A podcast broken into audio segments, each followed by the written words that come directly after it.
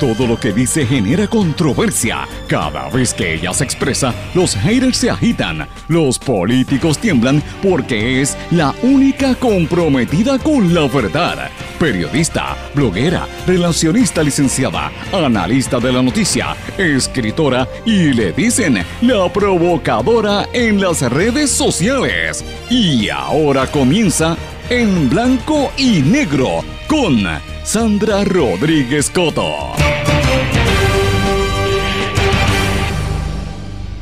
Mientras se discute el control de las armas y sube el precio de la gasolina, de la luz y de la leche, en Luquillo se disputa la construcción ilegal de un hotel por parte de uno de los miembros del Super PAC Salvemos a Puerto Rico del gobernador Pedro Pierluisi. Bienvenidos a su programa en blanco y negro con Sandra para hoy jueves 26 de mayo del 2022. Les saluda Sandra Rodríguez Coto.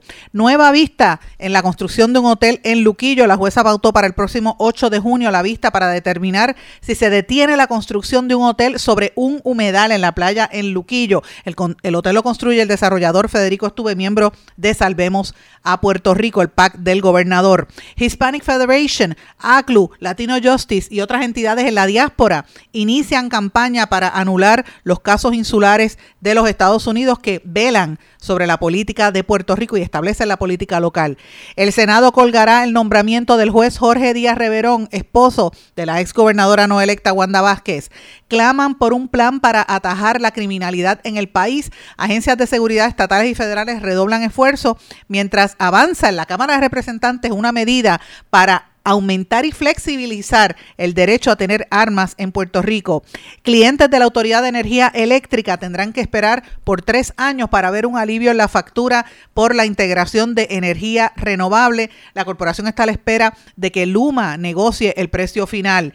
Secretario de Hacienda asegura que está fiscalizando los decretos de ley 22, pero no dice nada sobre el caso de Brock Pierce, que supuestamente colabora con el IRS y otras personas que no están cumpliendo con los requisitos. Autoridad de Tierra somete primeras demandas por el barrilito oculto. Las acciones legales buscan recobrar fondos entregados para la fiesta auspiciada por el representante Luis Narmito Ortiz. Cuídese del COVID que está fuera de control, dice el doctor Luis Nieves Garrastegui. Un día después de la masacre escolar en Texas, arrestan a un estudiante por llevar armas a otra escuela en el mismo estado. Mis amigos, vamos a hablar de estas y otras noticias hoy en su programa en blanco y negro con Sandra. Esto es un programa independiente sindicalizado que se transmite de manera simultánea en una serie de emisoras que son las más fuertes en sus respectivas regiones por sus plataformas digitales, aplicaciones para dispositivos móviles y redes sociales. Estas emisoras son la cadena WIAC que la componen WYAC 930 AM desde Cabo Rojo, Mayagüez, WISA WISA 1390 desde Isabela y WIAC 740 AM desde la zona metropolitana. También nos sintonizan por WLRP 1460 AM Radio Raíces, La Voz del Pepino en San Sebastián, a través de Radio Grito por 1200 AM desde Lares y 93.3 FM desde Aguadilla. Y también por X61, que es el 610 AM y el 94.3 FM, Patillas, Guayama y toda la zona del sureste y este del país. Vamos de lleno con los temas para el día de hoy. En blanco y negro con Sandra Rodríguez Coto. Muy buenas tardes y bienvenidos todos a este su programa en blanco y negro con Sandra. Espero que estén todos muy bien, que la estén pasando bien dentro de las circunstancias que vive nuestro país. Buen provecho si están almorzando, si no lo han hecho, porque el día que no digo buen provecho me caen arriba por los mensajes ustedes. Así que gracias por los mensajes y por estar siempre pendiente a lo que decimos en este programa. Hoy tenemos un programa con mucho contenido sólido, como usted siempre busca, noticias que usted no la va a encontrar en ninguna otra parte y ángulos a la noticia eh, distintos que yo creo que es importante para que, para que uno pueda tener perspectiva de lo que está pasando en nuestro país.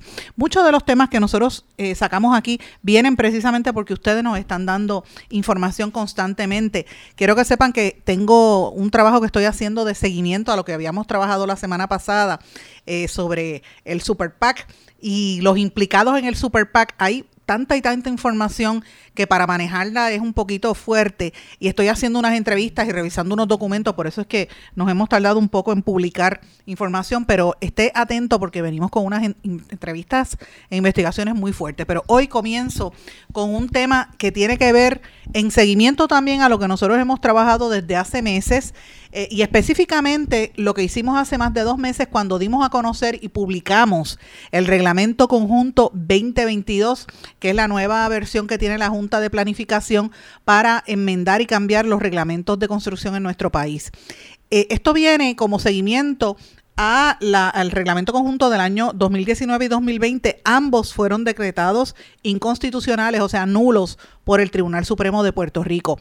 A pesar de que son nulos, o sea, que, que tienen irregularidades, aquí un montón de gente está construyendo bajo, esa, eh, bajo esas disposiciones. Y hay gente, hay unos individuos en diferentes agencias de gobierno que están permitiendo estas construcciones ilegales. ¿Por qué yo comienzo el programa con esto, señores? Porque esto es parte de lo que nos está ocurriendo eh, eh, hoy y ayer, que han habido tantas lluvias en algunos sectores como Orocovis, por ejemplo, que ha habido inundaciones repentinas, que usted ve que empieza a rodar el agua y en algunos sitios se lleva pedazos de, terreno y se lleva incluso hasta propiedades, ¿verdad? Eh, cuando las inundaciones son muy fuertes, ahí es que uno se da cuenta y dice, ah, pero espérate, ¿por qué se llevó esto ahora? Bueno, porque las construcciones en un momento, de, de momento se hicieron de manera ilegal o cambiaron los permisos y ahí es que la gente se da cuenta. Así que es bien importante que estemos muy atentos a toda esta situación y lo traigo en el contexto de una noticia importantísima que generó atención pública en noviembre del año pasado, que la sacamos aquí, que hace un mes también sacamos el tema. ¿Y de qué se trata, señores? De la construcción de un hotel ilegal en una zona de un humedal en Luquillo. La jueza eh, Irmari Colón Mazó determinó esta semana que la construcción sobre, e, es sobre un humedal y que por lo tanto es un terreno de dominio público, por lo que cualquier ciudadano tiene derecho a reclamar. Por eso citó a una nueva vista el próximo 8 de junio. Ustedes recordarán que hubo protestas, agresiones a manifestantes, polémicas con los trabajadores, donde salieron un montón de, de gente encapuchados a agredir mujeres y eso salió en la cámara y en, la, en las redes sociales, salió en la televisión y la policía no hizo nada, nunca arrestaron a nadie.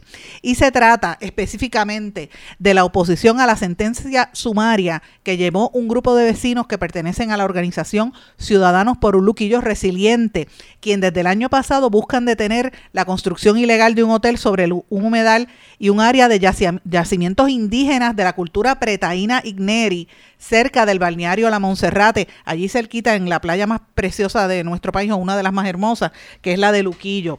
El caso es el número LU 2022 CV00052 y se encuentra en la etapa de presentencia. Señores, yo le he dado seguimiento a este caso, que la prensa no le quieren dar seguimiento porque el que está desarrollando esto es Federico Stuve el de el grupo Prisa. Y esta es la continuación del caso que, como les dije, reseñamos aquí en abril. Nosotros tuvimos en este espacio en abril a un portavoz eh, ambiental de esta organización de ciudadanos de Luquillo Resiliente y hemos hecho intentos por contactar eh, a el señor Estuve. Han sido infructuosos. Públicamente lo voy a decir, la Agencia de Relaciones Públicas de esta entidad, del grupo Prisa, sabe cómo conseguirme. Los he contactado, no contestan. Eh, y, tengo la mayor disposición a darle espacio para que ustedes también se defiendan. Si ustedes no aceptan, pues entonces no vamos a poder poner su punto de vista para que el público tenga ambas versiones, ¿verdad? Pero la evidencia es contundente y ustedes saben que aquí se le van a hacer las preguntas con respeto y yo creo que por eso es que no se atreven a venir porque sabemos el tracto documental y sabemos lo que ha estado ocurriendo en, ese, en esa área, señores. Y voy a entrar en detalle, miren. Como les dije, el hotel está siendo construido por Luquillo Hotel Company, cuya empresa matriz es Prisa Group, que pertenece al poderoso desarrollador y contribuyente político Federico Stuve, que como todos ustedes saben es miembro del Super PAC, del Comité de Acción Política Salvemos a Puerto Rico. Ese es el Super PAC que creó Joseph Fuentes, el amigo del gobernador, que se declaró culpable a nivel federal y que, y que a nivel federal determinó que ese Super PAC es ilegal por mentir, por ocultar la procedencia de dónde venía el dinero de campaña política a favor del gobernador. Y ustedes recordarán que hemos dado información al respecto, que pusimos audio y que la, evidencia es contundente. Estuvo, y, de hecho, Joe Fuentes, Joseph Fuentes estuvo alambrado por más de un año, incluso llegando a la fortaleza y grabando eh, conversaciones. Estuve y el grupo Prisa buscan construir allí en Luquillo el Hotel Fairfield Inn and Suites de la cadena Marriott. Va a tener 104 habitaciones y la fecha para apertura prevista es marzo del año 2023. O sea, estamos ya a la vuelta de la esquina porque es cuestión de nada para que construyan ese hotel. Desde el año pasado, vecinos de Luquillo comenzaron a protestar al notar la entrada y salida de camiones sobre ese humedal y se presume que los yacimientos indígenas fueron destruidos por la constante entrada y salida de camiones, el movimiento de terreno y el relleno que pusieron los desarrolladores en la zona, admitido públicamente por ellos. Eh, en múltiples vídeos que circularon en las redes sociales y en medios electrónicos durante las protestas de noviembre del 2021, se vio una, a una serie de encapuchados que entraban y salían de la construcción y se identificaron como empleados agrediendo a mujeres, lanzando empujones, puños, ofensas lascivas, amenazas e intimidaciones y nadie fue arrestado en aquel momento a pesar de que había policías en la zona. Todo esto fue documentado en las redes sociales y la prensa publicó los vídeos también en la televisión. Fue entonces cuando la comunidad al ver lo que estaba ocurriendo, se activó.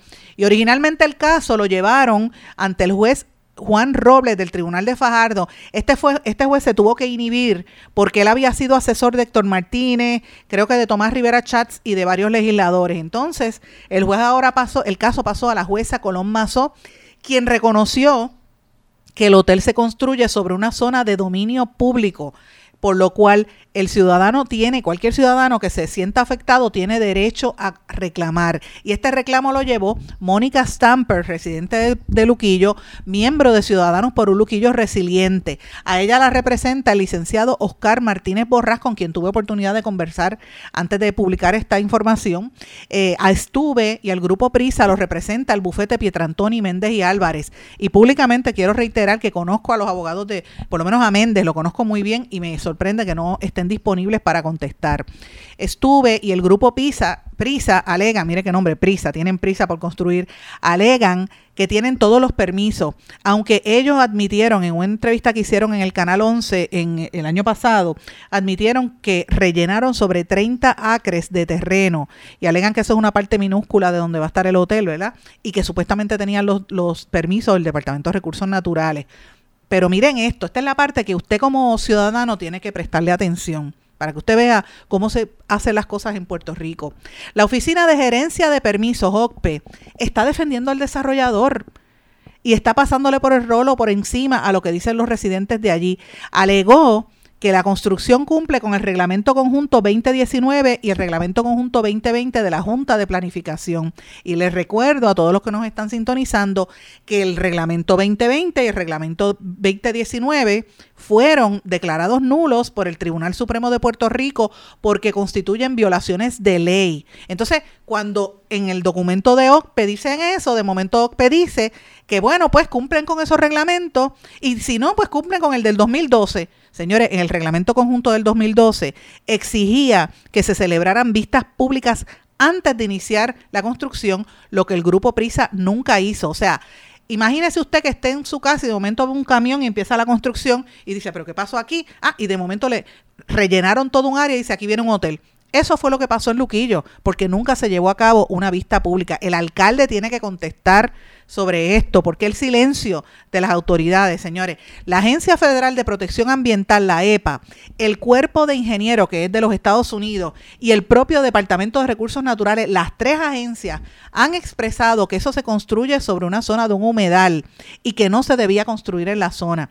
Eh, nosotros revisamos unos estudios ambientales y conversamos en este espacio con el especialista ambiental Héctor Quintero. Ustedes recordarán que tuvimos una entrevista con él, Héctor Quintero eh, Vilella, que había sido asesor, que él es asesor científico de esta empresa y había sido eh, ¿cómo le llama? Había sido contratado, ¿verdad? Por, por el grupo de los, de los residentes.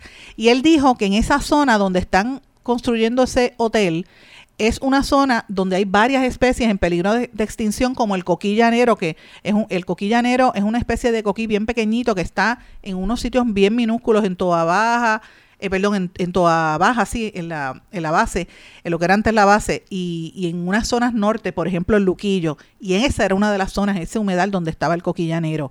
También es una zona donde viven especies en peligro de extinción como la boa puertorriqueña y como la boa de las Islas Vírgenes.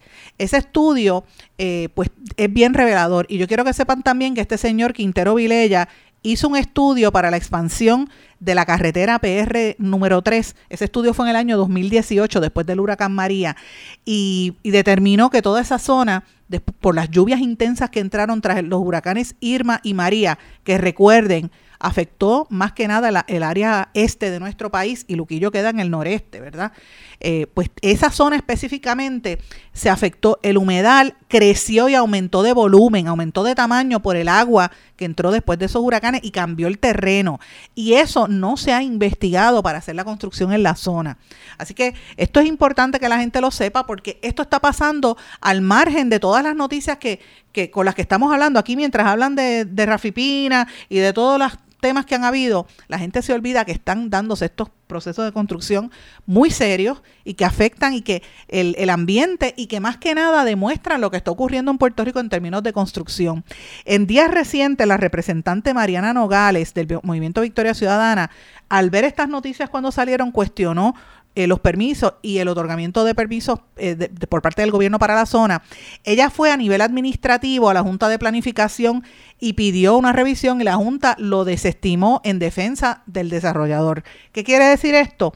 Que gerencia y permiso, o sea, la OCPE y la Junta de Planificación están del lado del desarrollador a pesar de que se han violentado las leyes. Esto va a terminar en los tribunales, esto es importante y coincide también con la intención del gobierno de seguir liberalizando aún más los permisos de construcción y de eliminar las leyes ambientales, tal y como propone el nuevo Reglamento Conjunto 2022 de la Junta de Planificación, que ustedes saben que revelamos en exclusiva el pasado 5 de abril.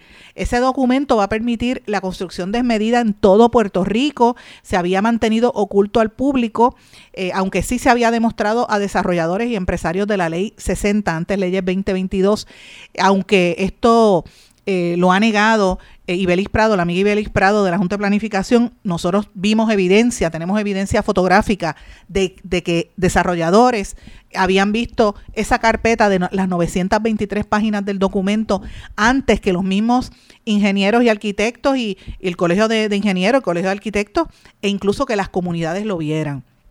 Esto es serio, señores, lo que estoy diciendo. Y sé que esto no va a ser noticia de portada en los periódicos, pero es la noticia titular en este programa, porque Puerto Rico tiene que saber lo que de verdad está ocurriendo al margen de los titulares de Rafi Pina y de los chismes de Adamari. Cuando no es Adamari López, es Rafi Pina o Maripili. Miren, están pasando cosas muy serias y cuando usted le construyan algo alrededor de su casa, ahí es que usted se va a dar cuenta de lo que estábamos denunciando aquí. Eh, como dije al principio, estamos en la mejor disposición de recibir a eh, los estuve o a los abogados de estuve de Pietra Antoni Méndez y Álvarez. Si contestan las llamadas, con mucho gusto los vamos a recibir para que expongan su punto de vista. Ellos dicen que tienen los permisos, pero los permisos están cuestionados. Así que, ¿qué usted opina de eso? Déjeme saber. Eh, toda la información la vamos a estar publicando tanto en nuestro blog como en Eiboricua. Usted va a poder ahí ver los documentos. A mí me llama poderosamente la atención la valentía de esta jueza, a quien no conozco, se llama Irmari Colón Mazo, que determinó que esto es eh, una zona de dominio público, un terreno de dominio público, por lo que cualquier persona que se sienta afectado tiene derecho a cuestionar. Así que eh, yo creo que se está tomando un poco de mayor conciencia de, de lo que se está eh, da, dando, de todos estos procesos que se están dando en Puerto Rico. Pero señores, hay otras noticias también importantes que quiero traer además de esta. Esta es otra noticia que me envía la amiga eh, Minelis Negrón desde Washington. Y han habido una serie de reuniones de, la, de organizaciones de la diáspora. Y, di, y sí dije diáspora. Carmelo, Carmelo Ríos dice que la diáspora es un invento de los independentistas. Busque el diccionario, senador, oriéntese hable, hable con conocimiento, no hable disparates, por favor. Eso no se lo inventaron los independentistas. La diáspora es el término que se utiliza correctamente para, para referirse a sectores poblacionales de, una, de un mismo grupo étnico o racial o, políticos que viven en otras partes del planeta. Es lo que utilizan, por ejemplo, los judíos para referirse a la diáspora judía eh, y otros. Nosotros somos, tenemos la mitad, más de la población, no más, no la mitad, sino más de la mitad de la población puertorriqueña está fuera de aquí, sobre, todo en los Estados Unidos continentales. Así que es importante que, que se entienda el término. Y desde este espacio, a todos los amigos que nos sintonizan fuera de Puerto Rico, sé que se ofenden cuando oyen estos comentarios eh, como menospreciando el rol de ustedes eh, y yo pues lo reconozco, reconozco a la diáspora porque he sido parte de la diáspora y constantemente tengo mantengo relación con mis amigos que se quedaron por allá, así que este le pido excusas por, por toda esta discusión estéril, pero bueno, los puertorriqueños que están allá siempre sacan la cara por los de aquí. Y entre las cosas que han estado haciendo hace mucho tiempo es mover, eh, tratar de empujar el tema del estatus para que se discuta. Y ayer amigos de la diáspora me, hicieron llegar eh, este comunicado de prensa que emiten eh, organizaciones como Hispanic Federation, Equally American, la American Civil Liberties Union, ACLU, y Latino Justice, entre otras, para empezar a discutir cómo van a combatir eh, la decisión del caso de Estados Unidos versus Baello y la campaña para eliminar los casos insulares de una vez y por todas. Esto a raíz de la decisión del mes pasado de este caso de versus, eh, Madero, eh, perdón, eh, Estados Unidos versus Baello Madero, en el caso de, del Seguro Social suplementario. Y es evidente, perdón, que los Estados Unidos tiene que atender el problema colonial que tiene con sus territorios. Nos trata como colonias y la realidad es que esto, esto tiene que enmendarse y esta discusión constitucional va a empezar más allá del margen de verdad del, del, negarse a proveer el acceso del seguro social suplementario y otros beneficios, sino también eh, la política racista hacia los eh, los sistemas y los áreas que fueron, eh, ¿verdad?, invadidas a nivel colonial, que no es solamente el territorio de Puerto Rico, sino también Guam, eh, American Samoa, las Islas Vírgenes de los Estados Unidos y las islas del norte de Mariana que han estado durante años grupos en los Estados Unidos moviendo esto. Así es que planteo esta situación porque hay abogados de Laura Esquivel, de vicepresidenta de, de, de Hispanic Federation, Neil Weir de Equally American, eh, Lia Fiolmata, que debe ser hermana de, la jueza Fiolmata, eh, de Latino Justice, Alejandro Ortiz de ACLU, Racial Justice Program, entre otras, Maritere Padilla eh, Rodríguez, directora de Política Pública y, y Advocacía de Hispanic Federation y otros están promoviendo que empiece esta discusión y lo que quería era plantearles que esto va a estar en, en la boca de mucha gente en las próximas semanas. Así que estén pendientes porque por ahí vienen noticias importantísimas que no podemos eh, ¿verdad? Eh, descartar tan fácilmente. Pero volviendo a Puerto Rico, señores, el Senado colgará el nombramiento de Jorge Díaz Reverón. Ustedes saben que el ex esposo, el esposo de la ex gobernadora no electa Wanda Vázquez ha tratado por todos los flancos de convertirse en juez de apelaciones. Ustedes saben que él era juez, o sea, lo que quiere es un, un, trabajo vitalicio pagado con fondos públicos y la legislatura lo va a atender posiblemente hoy o mañana o la semana que viene, pero la realidad es que él no cuenta con los votos para ser confirmado. Esto lo confirmó el presidente del Senado, José Luis Dalmau. Él debe tener un mínimo de 14 votos a favor para ser confirmado y hasta ahora no tiene los votos para ser confirmado, así que ahí hay una controversia bastante, bastante grande en torno a esto.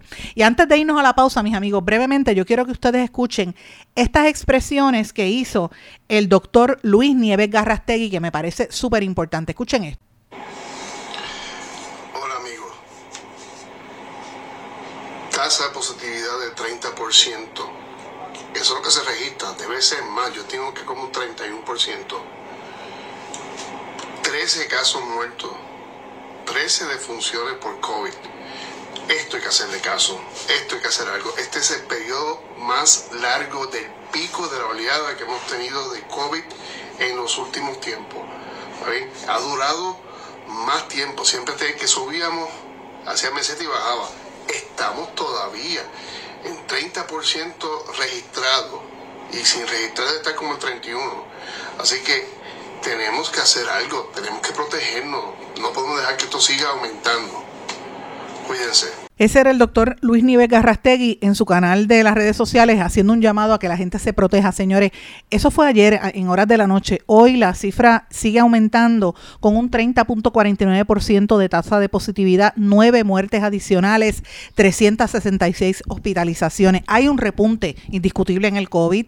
En, entre el viernes de la semana pasada y hoy jueves han muerto sobre eh, alrededor de 100 personas por esta enfermedad en Puerto Rico, muchas de las cuales estaban vacunadas, pero tenían otras condiciones. Así que, ¿qué quiere decir esto, señores? Que esto no ha pasado, que aquí se bajó la guardia y que todos tenemos que estar atentos para cuidarnos y evitar que nos sigamos contagiando y enfermando o enfermando a seres queridos. Así que cuídese, proteja, se mantenga distanciamiento social y hágale caso a lo que dijo el doctor Nieves Garrastegui. Regresamos enseguida.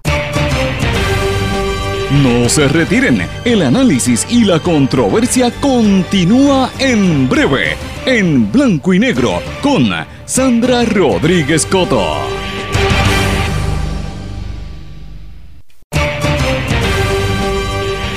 Y ya regresamos con el programa de la verdad, en blanco y negro, con Sandra Rodríguez Coto.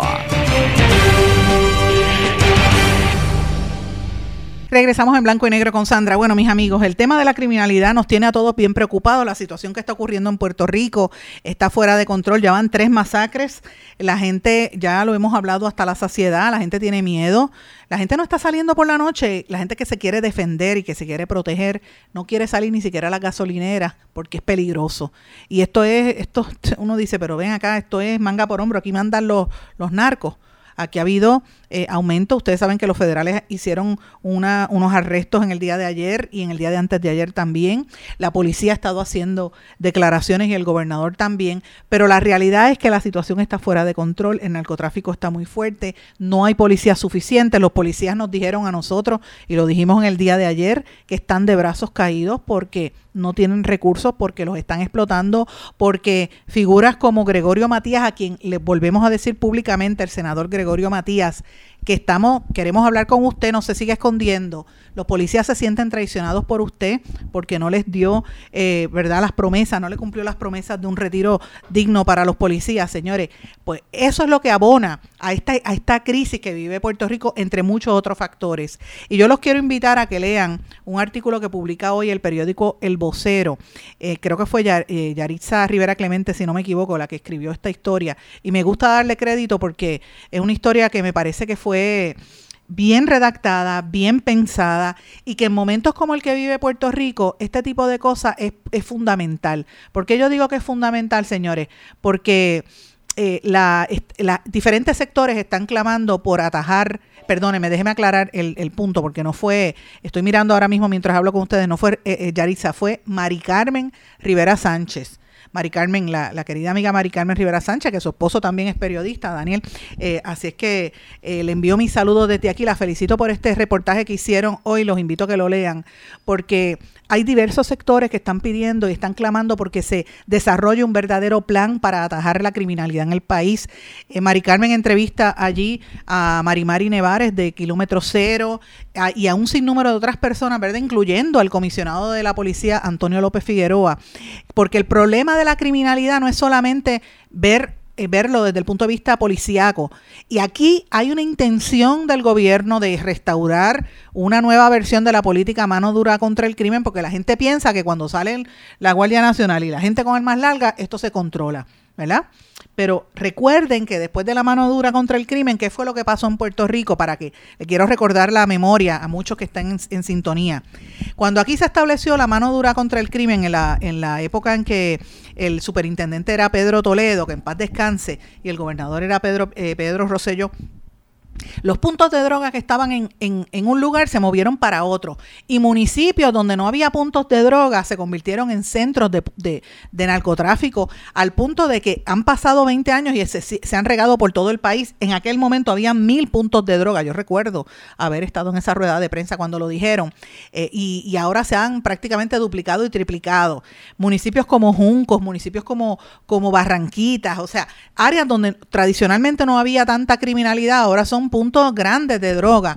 Eh, lo que está pasando en Caguas, el hecho de que ocuparon la barriada Morales son temas de mucha preocupación y es vital, como dice Antonio López Figueroa, que los que, la ciudadanía coopere. Pero ¿cómo la ciudadanía va a cooperar si no los incorporan a la, a la conversación? No los descartan hasta que le meten al frente ahí a los policías con armas largas y presumiblemente como quieren hacer a los de la Guardia Nacional, que ese es el rumor que hay, ¿verdad? Señores, Aquí, ¿dónde está la secretaria de la familia? ¿Dónde está el secretario de salud? ¿Dónde está el director de AMSCA? ¿Dónde están los psicólogos, la gente que trabaja el tema de comunidad, el tema de salud mental desde el gobierno? Porque no estamos viendo una solución holística. Y yo quiero hacer un llamado en este espacio a que le presten atención a ese reportaje donde hablan con el ex monitor federal Arnaldo Claudio que dijo, mire, no es que hay que señalar directamente a López Figueroa, pero ¿dónde está el plan?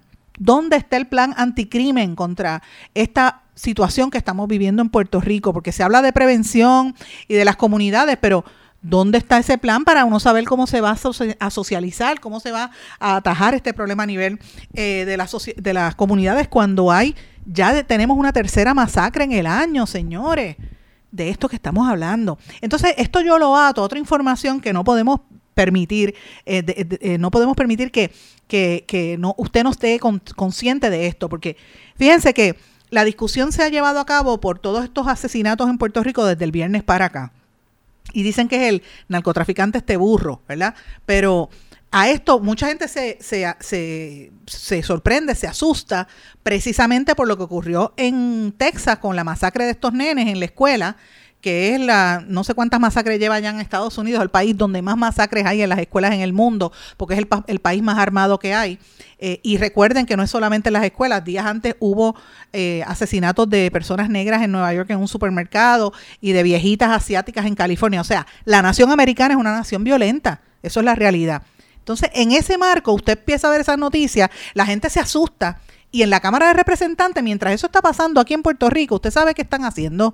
Están evaluando una medida para flexibilizar la ley de armas, para promover que la gente pueda tener, portar hasta dos armas a la misma vez, como si esto fuera el viejo oeste. Es la misma versión que dicen allá, vamos a darle armas a las maestras y a los maestros, para que en vez de escuela eh, y, clases de inglés y español, lo que den es clases de cómo protegerse cuando venga un un asaltante, ¿verdad? De eso es que se trata. Entonces yo le pregunto, ¿esa es la solución? ¿Armarlos más? ¿Y por qué esta ley eh, de, de, las armas, ¿verdad? Este proyecto sigue avanzando, la ley 168 del 2019, que lo que busca es flexibilizar la ley esto es importante, esto está ante la, evaluación de la Comisión de Seguridad Pública en la Cámara que preside Luis Narmito Ortiz. Así que eh, ellos están eh, pensando enmendar la ley para que permita a que los ciudadanos puedan portar dos armas a la misma vez. O sea, vamos a estar en la época de los vaqueros. Parece que esa es la solución. Póngase dos armas y dispárele al que venga en, en una para evitar las masacres yo no sé, a mí me parece que aquí falta un componente importantísimo, que es el componente comunitario, el componente de salud mental. ¿Por qué se dan estas, estas situaciones de criminalidad? ¿Por qué se dan en los entornos más, más, más pobres? Miren, ahí hay unas situaciones de, de desigualdad social, de falta de acceso, de falta de educación y eso es lo que hace falta, ¿verdad? para que se haga comunidad, que todas esas conversaciones se den. Y yo reclamo desde este espacio que, ya que el gobierno no está haciendo caso, los partidos políticos, Popular, eh, PIP, el Victoria Ciudadana, eh, los, todos los demás, los independientes, ¿dónde está Proyecto Dignidad? que sí rápido brincan las manos para, el aborto, pero para estas situaciones que tienen que ver con la vida de los seres humanos, ¿dónde están? ¿Dónde están las propuestas? Yo no los escucho. El silencio es ensordecedor. Así que me pregunto si es que Proyecto Dignidad y todos los demás quieren que la gente ande con dos armas y no se, no se toquen estos temas. Así que yo le pregunto a usted que me está escuchando, si usted está de acuerdo con esto, déjeme saber, me escribe a través de las redes sociales, Facebook, Twitter, Instagram, LinkedIn o en nuestro correo electrónico en blanco y negro con Sandra arroba gmail.com, porque es que esto a mí me tiene un poquito consternada. Todo el mundo se calla y, ay, qué bendito, mataron a esos nenes en Texas, pero no dicen nada para resolver la situación aquí, o por lo menos si están haciendo algo, díganlo para que la gente lo sepa, pero tampoco se sabe. Ese, es parte del problema.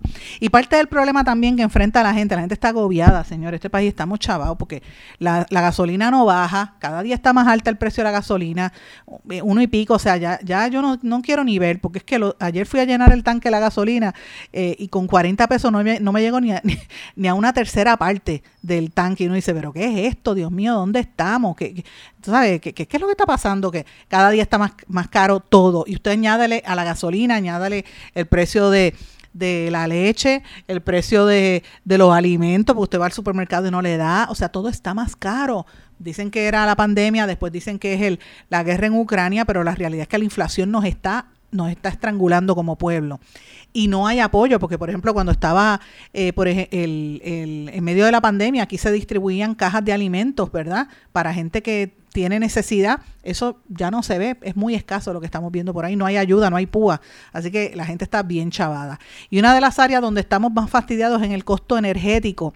Y señores, trasciende hoy que los clientes de la Autoridad de Energía Eléctrica, mientras estamos todos lidiando con los aumentos de todo tipo, que esta es la parte que a mí me tiene, pero de verdad bien, bien, me tiene, pero olvídate, bien molesta.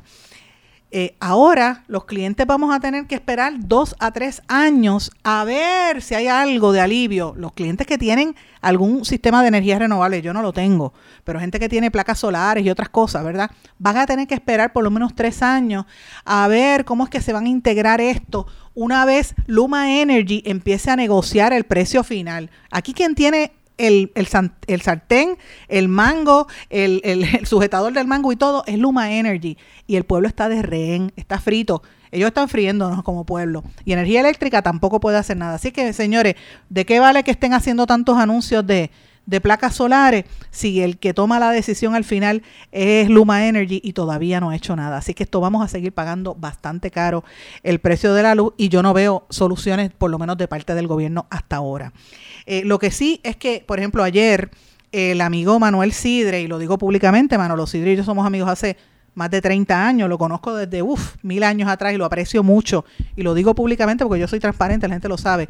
Me molesta cosas que está haciendo en el gobierno, me sorprende que se haya metido a trabajar en la política, pero bueno, este, en algún momento, cuando lo tenga en este programa, se lo voy a decir de frente para que ustedes vean lo que ya me gusta ser honesta, le digo las cosas como es.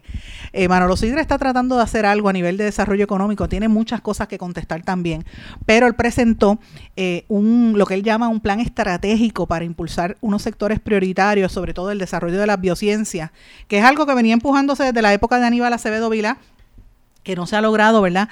Como se debía, pero está empujando también programas de capacitación laboral y eh, agilizando el proceso para que la gente pueda montar sus propios negocios. Y él habla de cinco ejes principales. Uno es la integración, unas palabras bien bonitas, ¿verdad? La integración con la economía global, el, el emprendimiento. El otro es este eh, ciudadanos competitivos para buscar, usan estas palabras rimbombantes que no dicen nada, ¿verdad? Ejecutar iniciativas concretas para alinear necesidades del mercado laboral, bla, bla, bla, bla, bla, como dicen, ¿verdad? Eh, pero la meta es adiestrar a personas para que consigan unas certificaciones y logren adaptarse a nuevos eh, procesos y conseguir nuevos trabajos, ¿verdad? El otro eje es de mejorar la infraestructura y el último es el bienestar social que incluye mejoras a la calidad de vida y la seguridad. Ese quinto eje es el que está afectando a todos los demás ahora mismo. Y ese quinto eje en la propuesta de Manolo Sidre debe ser el tema de discusión pública que no lo estamos viendo. Así que yo desde aquí, Manolo, si me estás escuchando o alguno de sus oficiales de prensa, eso es lo que tienen que explicar. Con mucho gusto me encantaría que lo explicara aquí, eh, porque eh, hace falta que la gente tenga algo de alivio ante lo que estamos viviendo en este momento. Tengo que irme a una pausa. Cuando regresemos, vamos a hablar de la ley 22 y de lo que está ocurriendo en Texas y en Estados Unidos a raíz del nefasto incidente donde asesinaron a tantos niños en esa escuela que yo francamente no me gusta ni hablar de esas cosas porque me pone mal. Regresamos enseguida. No se retiren, el análisis y la controversia continúa en breve, en blanco y negro, con Sandra Rodríguez Coto. En mi pueblo se chinchorrea bien duro. Aquí me cubre mi plan médico y en tu pueblo también. En mi pueblo es donde tenemos las mejores vistas. Aquí cubre mi plan médico y en el tuyo también. En mi pueblo se goza de verdad. Aquí me cubre mi plan y en tu pueblo también. Plan de salud Menonita en todo Puerto Rico. El plan médico que te cubre con una extensa red de médicos, especialistas y laboratorios. Además, te cubre en el hospital de tu preferencia en cualquier lugar de Puerto Rico. Plan de salud Menonita.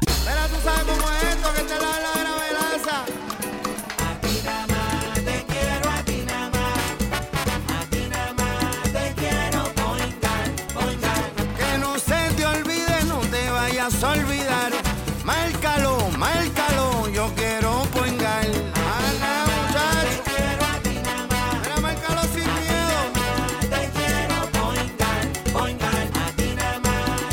Yo quiero.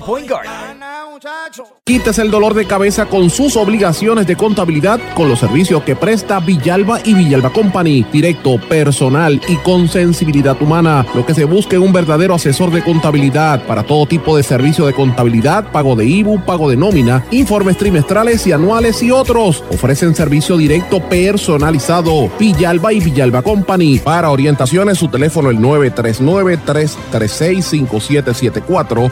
939-336-5774. Y ya regresamos con el programa de la verdad en blanco y negro con Sandra Rodríguez Coto. Regresamos en blanco y negro con Sandra. Bueno, como les dije antes de irnos a la pausa, el secretario de Hacienda, Francisco Párez, asegura que están investigando, que están fiscalizando los decretos de la ley 22 que le permiten este paraíso fiscal en lo que han convertido a Puerto Rico. Esto a la luz de la información sobre el criptomagnate vinculado a pedófilos Brock Pierce. Y no estoy diciendo nada que no sea cierto. Busque información. Nosotros lo revelamos hace más de tres años de que todos sus socios eran pedófilos y todos están convictos. Y a él se le imputó ser parte de esos, de esos escenarios, pero aquí le han abierto las puertas desde el gobierno de Ricky Rosselló, luego Wanda Vázquez y ahora Pedro Pierluisi.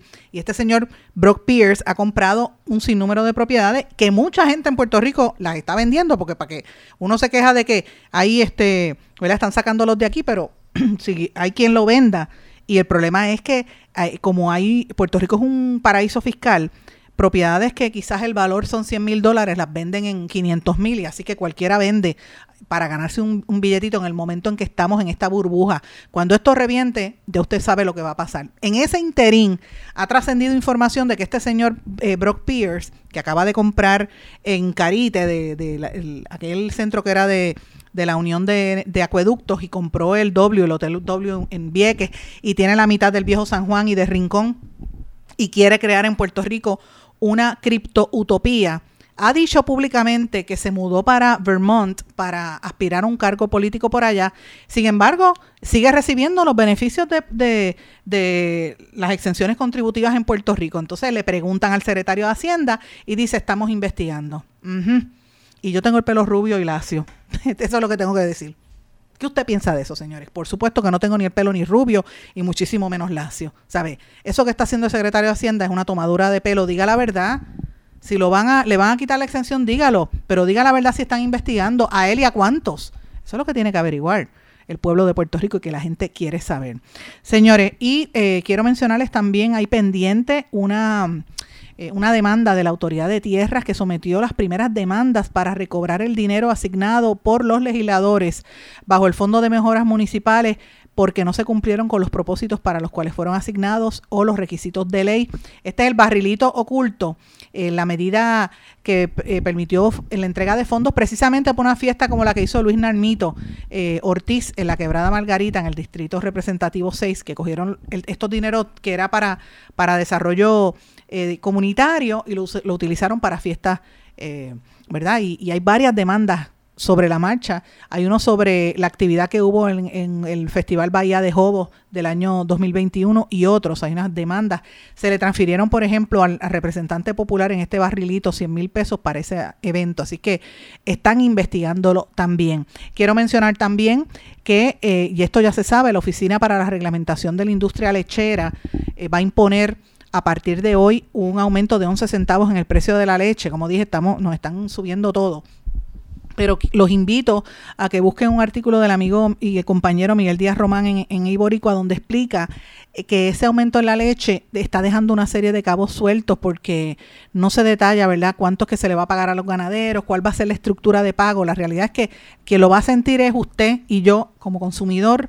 Eh, va a tener el precio del cuartillo de leche tendrá un precio mínimo y máximo de entre un dólar 81 centavos y un dólar 86 eh, el precio de medio galón entre 3.62 y 3.71 y del galón entre 6.78 y 6.79. O sea, todo sigue subiendo, esto es otro golpe más, pero el detalle de quién se beneficia o no, pues está en esa nota. Quiero eh, aprovechar estos últimos minutos, ¿verdad?, del programa para hablar un poco de lo que está pasando fuera de aquí. Señores, esta noticia de Texas, si ustedes se fijan, yo no he querido entrar demasiado en, esos detalles porque a mí me afecta ver noticias de asesinatos de niños y me molesta ver esa política de, de, los americanos de que vamos a las armas y que no se quieren mover y que pues no queremos armas para matar niños, pues vamos a darle armas a, los maestros como si con eso se resolviera, ¿verdad?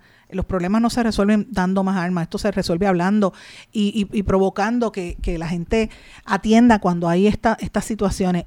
Señores, un día después de la masacre escolar en Texas, arrestaron a otro estudiante por llevar armas a otra escuela en el mismo estado. Mire qué cosa más increíble. El martes, ese muchacho de 18 años, latino precisamente, y por cierto, mató a 17 menores, casi todos latinos, y a dos maestras en la escuela de Ubalde. Y entonces encontraron a otro en otra área con la misma historia. Y esto se debe precisamente al control de, la, de armas y la, la accesibilidad. O sea, todo el mundo puede tener armas disponibles. Esto es una cosa bastante eh, sorpresiva, como Estados Unidos es un, es un país y Puerto Rico, por ende, tan armado. Aquí las armas están joscas. Y, y, aquí, por ejemplo, como dije en el segmento anterior, lo que resuelven es que ahora en vez de uno, usted ande con dos armas. Eso es lo que pretenden. Increíble por demás. Estaba viendo que el director ejecutivo, y, lo, y, lo, ato, déjeme atraer, atarle esto a los intereses, ¿verdad? Eh, estábamos hablando de, de que aquí eh, Luma es la que tiene la última palabra en esto de la energía renovable y veo una noticia del director ejecutivo de Tesla, Elon Musk, Tesla, la mayoría de las baterías que utilizan para esas cosas de las, de las placas solares son marca Tesla. Pues estamos hablando de este multimillonario que, que le presta mucha atención porque está metido hasta en, en, todos los negocios y ahora dice que él cree en el derecho a portar armas como salvaguardia ante una posible tiranía del gobierno. O sea, sí van a matar niños, pero mire, tiene que haber armas, todo el mundo tiene que tener armas, es lo que dice él cada cual tiene su, su, propia creencia.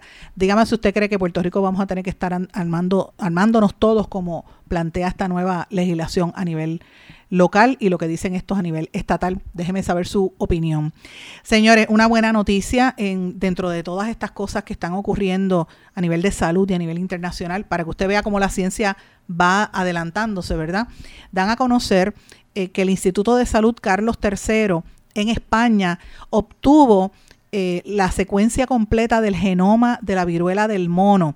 Este instituto no pertenece al Ministerio de Sanidad del país ibérico, sino que es privado, pero los investigadores están llevan ¿verdad? haciendo estos estudios y obtuvieron el primer borrador de la secuencia del 100% de este virus de la viruela del, mono que está afectando a tanta gente, que ya se sabe que en España por lo menos hay 23 pacientes, pero eh, a nivel global ya superan los cientos, los cientos, ¿verdad? Y hay mucha preocupación de que eso llegue y se siga expandiendo. Eh, lo importante es que la secuenciación masiva permite confirmar que el brote fue ocasionado por la variedad que viene de África Occidental y los científicos se basaron en una tecnología genómica de nueva generación. Eh, después de lo del COVID han, aumentado muchos ataques, eh, ¿verdad? estudios científicos eh, y, esto pues sale publicado eh, a nivel internacional y ahora lo más importante es ver cómo estas secuencias se parecen, eh, cómo pueden identificar si los brotes que se están dando en Europa vienen del mismo grupo filogenético de África Occidental eh, y para entender cómo pueden atenderlo, ¿verdad? Eh, los estudios filogenéticos más avanzados van a permitir, una vez esto se desarrolle, van a permitir obtener información adicional sobre cómo se comporta y cómo, cómo es el origen de estos, de estos virus y para poder entender cómo paralizar su circulación y su difusión. Hay mucha preocupación con esto porque eh, los primeros animales que se identificaron de, con esto, esta enfermedad de mono fue desde la década del 50 y de allá para acá pues no ha habido este, tantísima, tantísimo desarrollo como hasta los últimos meses. Esto por lo general, cuando afecta a una persona, le, le, provoca unas lesiones en la piel, le da fiebre, dolor de cabeza, espalda, dolores musculares, cansancio, le inflama los nódulos linfáticos y la persona, a lo, por lo general, eh, se recupera de dos a cuatro semanas, pero en algunos casos se, se, liga a un nivel alto de mortalidad. Así que hay mucha preocupación con esto. Me muevo de España y voy a hablar ahora de China, que estamos pendientes a lo que está pasando por allí. China busca conseguir un vasto acuerdo con 10 países en la región, sobre todo 10 islas de la región del Pacífico. Este acuerdo ha sido calificado como una medida que cambia las reglas de juego en términos políticos eh, y de comercio en toda esa región. Este gigante asiático pretende entrenar agentes de la policía en las naciones, en esas islitas, ampliar la cooperación marítima y en cybersecurity en toda esa zona, o sea, mejorar las redes de Internet en 10 islas del Pacífico. El gobierno también quiere desarrollar un plan de pesca en el marco de ese pacto, establecer institutos, aulas culturales, ofrecer becas a más de 2.000 trabajadores y diplomáticos y establecer zonas de libre comercio en los países del Pacífico. Esto lo está reportando Associated Press, The New York Times, que estaban analizando este documento. ¿Y por qué yo traigo esto? Esto incluye las islas de Salomón, eh, Kiribati, Samoa, Fiji, Tonga, eh, Vanuatu y Papua Guinea, entre otras otras islitas que hay allá en el, área de Micronesia también. Eh, esto es importante porque esto demuestra el crecimiento que está haciendo este país en esa zona.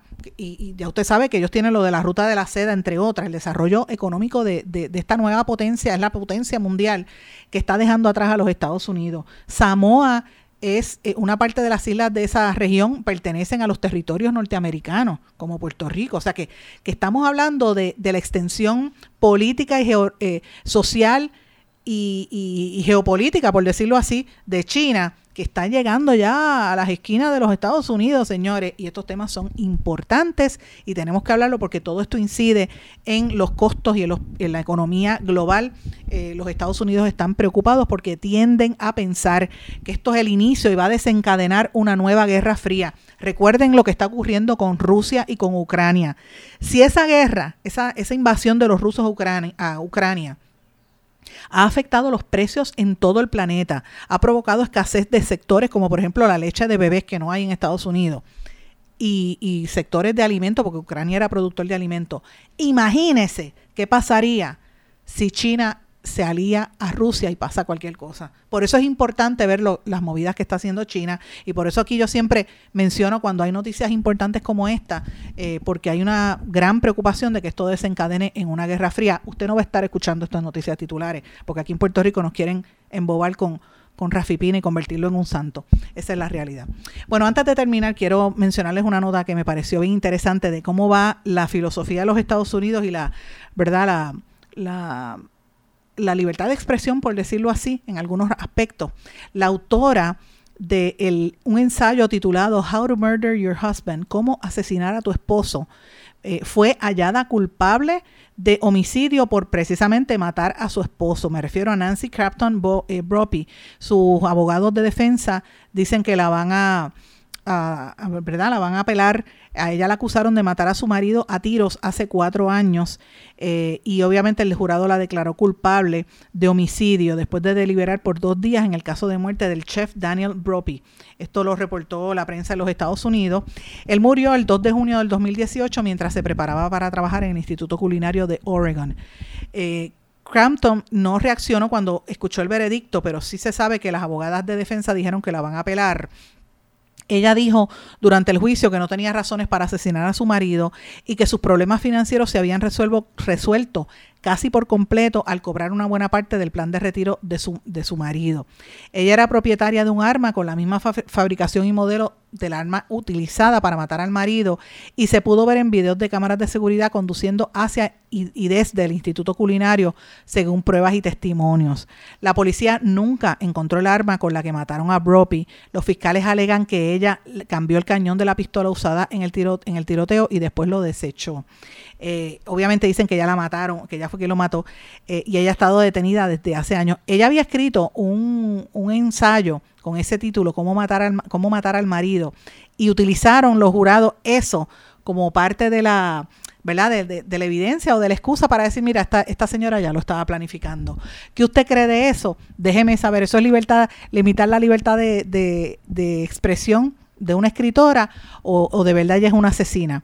Déjeme saber su opinión, me escribe a través de las redes sociales o en el email en blanco y negro con Sandra. Señores, y con esto me despido. No sin antes desearles a todos que pasen muy buenas tardes. Nos volvemos a encontrar aquí mañana en otra edición de En blanco y negro con Sandra.